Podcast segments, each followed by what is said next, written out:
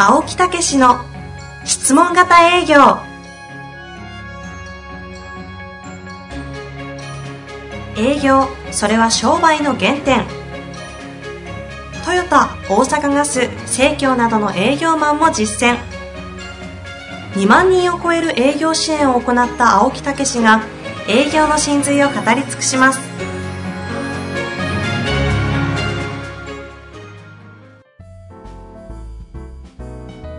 こんにちは、遠藤和樹です。青木武の質問型営業。青木さん、本日もよろしくお願いいたします。はい、よろしくお願いいたします。さあ、本日は、えーええ前回に、そうですね。はい、継続してですね、株式会社日本経営の沢木隆課長にお越しいただいておりまはいす。。佐々木さんよろしくお願いいたします。はい。よろしくお願いします。はよろしくお願いいたしますいい話で。ね。本当ですよ。今、ええ日本で最も注目されていると言ってもね、過言ではない業界に対する最先端のコンサルティングで活躍されている方ですからね。そうですね。かなり生々しいお話をお聞かせいただいて。そうそうそうしかもね、コンサルの担当として、ちゃんと現業までやった上で、そうですね。やっぱり会社の方針もやっぱり大したもんですよね、その辺はね。ねコンサルティングといっても、やっぱり架空ではしない。あくまでも実績、あくまでも実感したものを伝えていくっていうね、素晴らしいと思いますねま。あ、そこのね、一気通貫した素晴らしいものに、青木さんの質問型英語が掛け算されたことで、こう、ますます素晴らしいですね。ということですよね。なので今日はそこのお話をですね、後編として聞いていきたいなと思うんですが、この前いい話で終わりましたね。どこでしたっけ？えどこでしたっけ？いい話すぎてですね。そうそうそう、あの、値段も何も言ってないのに、それやるよっていう。どっかで聞いた話ですよ、これ。どこですっけ？私、私。ああ、そうあそうで、そこですね。私が質問型営業に、はい。ね、目覚めたという瞬間がそれですよ。ええまさに前のそめりになって。うそうそう、前のめりになって、値段もパンフレットも見せてないのに、それやりますってね、言ったら。はい。まさに、佐々木さんそれを体験したんですよ。そうですね。ええいや、もう自分でもびっくりしました。びっくりするよね。はい、びっくりしました。なんで言うの？みたいな。はい。何が起きたのかと。そうそうそう。何も言ってないのに、みたいな。聞いてるだけやのに、みたいな。ね、そうただ一言お役に立てると思いますよっていう。はい。えー開いた瞬間ですね。本当に、あ、これかって、こう、青木先生が言われてたことっていうのが、この感じなんだなっていうふうに、その時に思いました。はいそれで、その、そこから始まったんですか？躍進は8割っていうのは。そうですね。うんそこがちょうどスタートの時でした。スタートで起こった。はい。はあ。制約率8割がスタート。うんいや、せやその経営者の、その、人がやるよって何も説明してないのに、それやらせてもらえるそこからスタート。そこから大躍進始まったよね。そうですね。えーどんな感じでしたか、その後もずっと。そうですね。その後も、あの、その時の経験がありますので、まあ、こういう流れでお話をして、で、組み立てていけばいいんだな。で、やってまして、こう、非常にこう感じたことが、あの、現状欲求解決策、欲求の再確認、提案という流れで、で、しっかり共感して聞いていきますと、あの、自然と本当に自分自身がお役立ちしたいなっていう気持ちが湧いてくるっていう、でそういうふうに自分がなっていると、お客様もこう前のめりになってるっていう、でいうことが何回も続きまして、じゃあ間違いないなっていうふうにやったね。思いました。はい。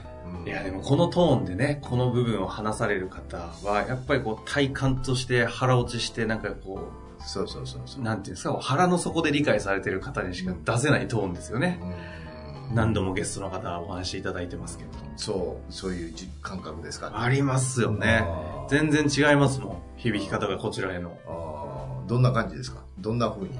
だお役立ちって言葉はよくわかんないじゃないですか。うんそのお役立ちを、こう、感覚として、何を、どういう風なことが起きるのかみたいなのを体感として知ってるみたいな。今日この間アスリートだと野球だったら、なんですか ?3、4割打てるって言ってたじゃないですか。はいはいはいそれで一流だと。うんでも8割打ってるわけじゃないですか。うんそれと同じでこう、やっぱ一流選手にしかわからない感覚ってあるんで、うんその感覚を持っている人にしか出せない、こう、ラジオで喋るこの声のトーンであるんですよね。それが出てますよね。そうなんや。そうなんですよ。だから青木さんの声はみんな好きなんですよ。おあの方、朝聞くと元気に出るっていうのはエネルギー。エネルギーですよ。ねはいまあまあちょっと気持ち悪い話です。お話うまいやを進めていきましょうかいね。やいやいやいや、それはもう、でもね、やったーっていう感じだね。はい。そうですね。これかと。はいねえそれとますます同じことが起こるたびに確信を持って。えうんそうですねいうことですよね。はいそれが実は今度は会社に、え。ええ。えあの、これは自分だけではなくて、その会社のメンバー、あの、私は今、あの、介護プロジェクトっていう、まあ、介護の施設さんとか、事業所さん専門のコンサルティングのプロジェクトチームがあるんですが、まあその中でまず広めていきたいと思いましたそ。の、それが成果が上がってリーダーになりましたよね。え、営業の部分のですね。そうですね、はいあれは何ヶ月後でした？それは自分がコンサルティングをスタートさせて。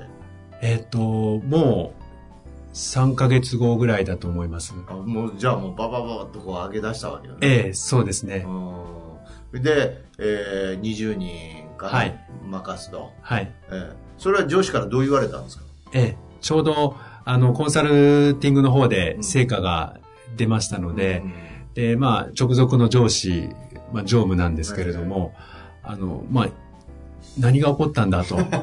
そうですよね。でうん、いや、実はこういう青木先生という方の質問型営業、うんえーこれを学びましたと。うんじゃあ一回本を読ませてくれということで、えで、まあ読んでいただいてこれは素晴らしいと。で全員に読ませようということで、はもう会社で20冊購入をしあへえすしていただきまして、ねはい。今、常務を これ使って褒めましたね。知ってます。ね。うーん、なるほど。それで、えそれでその20人の人と一緒に学ぶようになったんですね。そうですね。えーはい。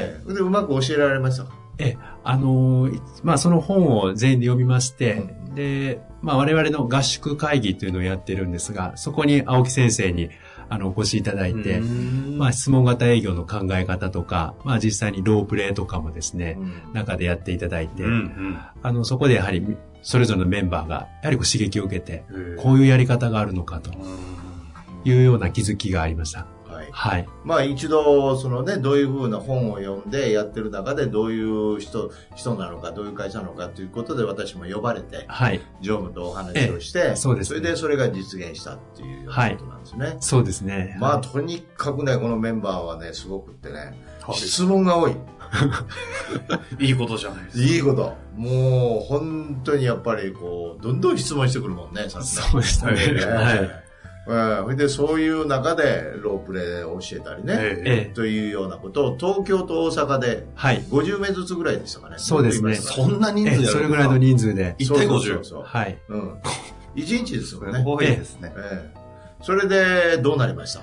はい。あの、それから、あの、今、この介護プロジェクトのチームではですね、はい毎月、ロープレ実践会というのを、あの、やっておりまして、で独自で、まあ、それぞれが勉強して、で、やはりあの、成果を出すメンバーが何人かやっぱり出てきていまして、はい。全体で何人ぐらいがいて、こう、研修をされてるんですか？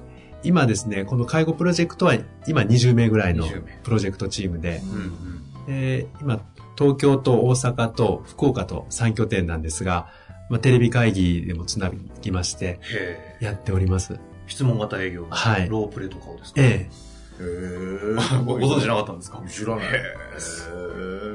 それで、どう、どういう人たちが成果を上げてくれるようになったんですか？え特にですね、あの、やはり実践をして、えー成果が出ているの、若手のメンバーがやっぱ多いなと思います。本当に入社2年目、3年目とか、へなかなかコンサルティングと言いましたら、やはり経営者の方ですからう、ん経験ないえ。ものが行くとですね、やはり不安なところもあろうかと思うんですね。うんまあ、それはやはり関係なくですね、やはりしっかりとお客様にお役立ちをするという気持ちで提案をして契約をしてくるとはいう若手のメンバーもやはり出てきています。へあ、すごいね。はい。しかし、そのね、やっぱり種を佐々木さんがね、運んだわけじゃないですか。ねそうですよえ。ね。うん。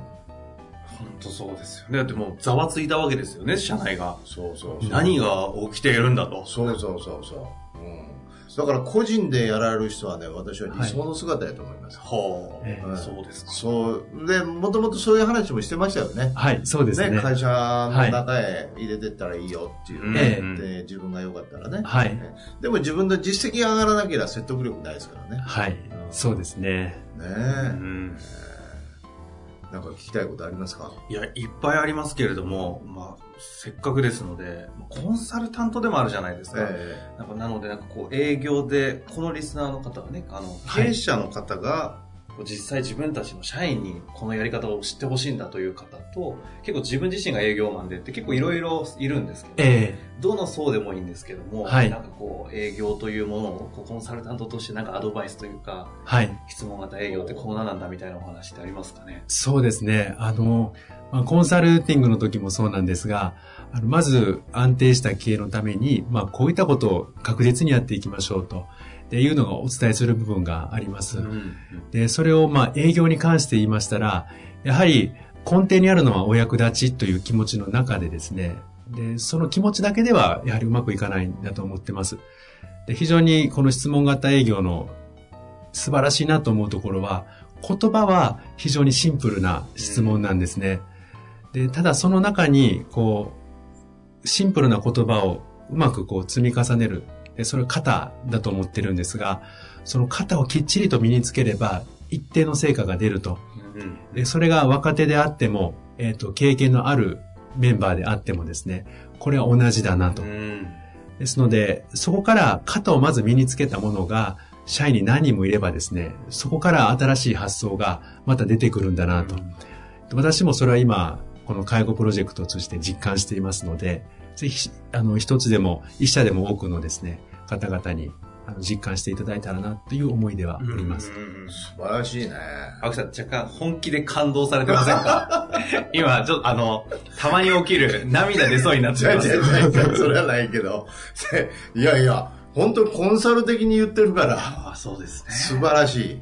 うん。ねその、非常によく分析、やっぱり体験してるからさ。うん、もうコンサルタントですよ、質問型営業。うん。あ、まあ、免許改善ですか。免許改善をしたらあれやけど沢木さんも教えられますよね。そうそうそうそう。うん。なんか、いや本当まだまだずっと聞いてて、なんか聞かなあかんなというの忘れてしもた。ただただ聞かされてましたか。そうそうそうそう。うんへ非常にシンプルな積み上げでね、はい若い若手も夫婦関係なくできるってはい。いうね、はい。うん、そういうようなことですけどね、なんか他にありますか？もう今、丸投げじゃないですか。いやでもよく青木先生もおっしゃるじゃないですか。営業はシンプルに落とし込んでるから使えるんだと。まあそうですね。シンプルじゃなきゃうん。みんな使えないんだよというのを、うん違う言葉でそこの意図をなんかご説明いただきましたよね。うんこれ実際にはい質問型営業ってこう若い子たちその2年目とか3年目の方が、要は介訪問介護というか介護施設の社長さんとかにコンサルティングの商品を売ってしまうってことですよね。そうですね。はい。こう彼ら自身ってどうなっちゃうんですか？だって一経営のことも正直まだわかんないええではい。社長に向けてですよ経営の商品を売っちゃうわけですよねはい。なんか何が起きてるんだろうみたいなそうですね。やはりあの、えっと、まあ、成果を出しているメンバーは、あの、本当にこの質問型営業の型をですね、徹底的にまず自分で理解しようと。で、あの、やはりふシミュレーションですね、最初営業行く前に、あの、どういう状態なのかとか、うんうんで、どうやってお役立ちするのか、そこはきっちり作って、で、振り返りもしっかりして、で、ロープレイもして、で、そこを望んでいるメンバーです。ですので、まあそういった中で、やはり、まあ、当社としとしてのですね、こう、まあノウハウであったりとか、まあそういうところをうまくですね、あの、提案できているんではないかなとうん。いうふうに思います。その若い子たちはどんな感じなんですか今？あの、そうですね、えっと、もう本当にあるメンバーは自信満々で、うん。でで今、新入社員がですね、入ってきてるんですけれども、まあ新入社員にもですね、教えたりとか、彼らが。ええ。で、一緒に同行で連れて行って、で、自分の姿を見せて、まあそういうような形でですね。でやはり、あの、なかなか若手だけでは難しい局面もあるものですから、まあそういったところは、まあ先輩上司うまく活用してですね、うんあの提案をしてくれています。まるで人材育成のスキーム自体が青木さんを通して入入り込んでしまっているじゃないですか。ね青木さん、はい。不要の状態。でえいや。いや、それでいいんですよ。消化しちゃってますよね。うん。あの、やっぱりそういうね、もう本当に、こう、こういう営業法っていうのをね、うん。やっぱり広めていくっていうね。はい。まあ、昨日もたまたま中国から来られてる人が、ええ。中国の経営者が、もう私の本をもうぴっちり読んで、ポッドキャストも、もう、あの100回、100回やるのを、もう今5週目ですとか言って。え えそんな方で、やっぱり言っていただいてましたね。最初に聞いた時に、これは本物やって思ったっていうなんか自分でティーアップしてますけどえ。、いやいや、でも事実ですね。はい。うん、だけどそういうふうに思っていただけたら嬉しいなというね。はい。うん、やっぱりや、やっぱり役立っていくっていうね、えーことがやっぱり基本ですけど、どうやってそれをね、現実のこの営業の世界でリやればいいか分かんないんですよね。うん。うんうん、だから本当に型をやってると、はい。実は後で分かるっていうね。あうん、ここがすごいところですよね。そうですね。でも改めまして、そのね、日本経営さんのうん、このコンサルタンティングというかね、コンサルタントへの姿勢もいろいろそうそうそう。いただいたじゃないですか。きちんと現業というかね、ええ。この事実を作って上でそれをちゃんとパッケージングして、いろんな社長さんたちに提供していると。え素晴らしい会社ですそうよね。ですね、多分この聞いてくださってる方々の中にうん。訪問か介護とかね、看護されてる方もいらっしゃると思うので、もし機会があればね、ぜひ沢木さんお会いいただいたりして、いやいや、本当に思うんですけど、すごい素敵なアドバイスいただけると思いますし。うん、そうですね。ありがとうございますそこは、押してくださらないですか？いや、やっぱりお互い企業間のね、ええまたなんかもあるかもしれませんからね。そうですね。うん、だけど、まあ、あの、私は佐々木さんね、いや、本当この前もお会いし、ね、して何回かお会いしてますが、本当にこれにあってよかったです。いや、本当に心からね、言ってくれるんですよ。それで俺ね、ジーンとくるんですよ。ねありがとうございます。もう一回言って。ありがとうございます。これをですか？ありがとうございます。いやいや、その辺をね、あその辺の気持ち。はい。ね、本当わずか3年じゃないですか。そうですね。この3年で目覚ましい活躍ですよね。うんそうですね。本当にあの時にこう質問型営業って青木先生と出会って本当に良かったなと思いますし、うんかなりこう自分自身のその仕事のスタイルであったりとか、まあ、営業のやり方、かなり大きな影響を受けてますので、でこれからまたさらに発展させていきたいな、うんえーそんな風に今も非常に感じてます。と思います、ねはい。雰囲気ももう変わってきたね、本当ね。喋ってる時の雰囲気がね。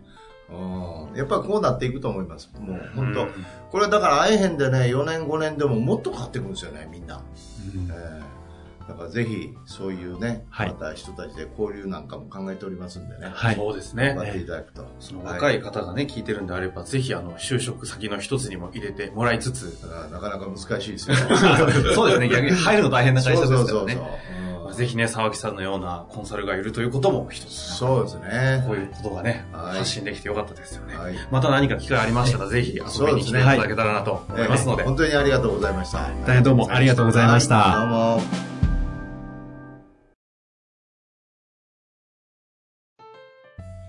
日の番組はいかがでしたか？番組では青木武氏への質問を受け付けております。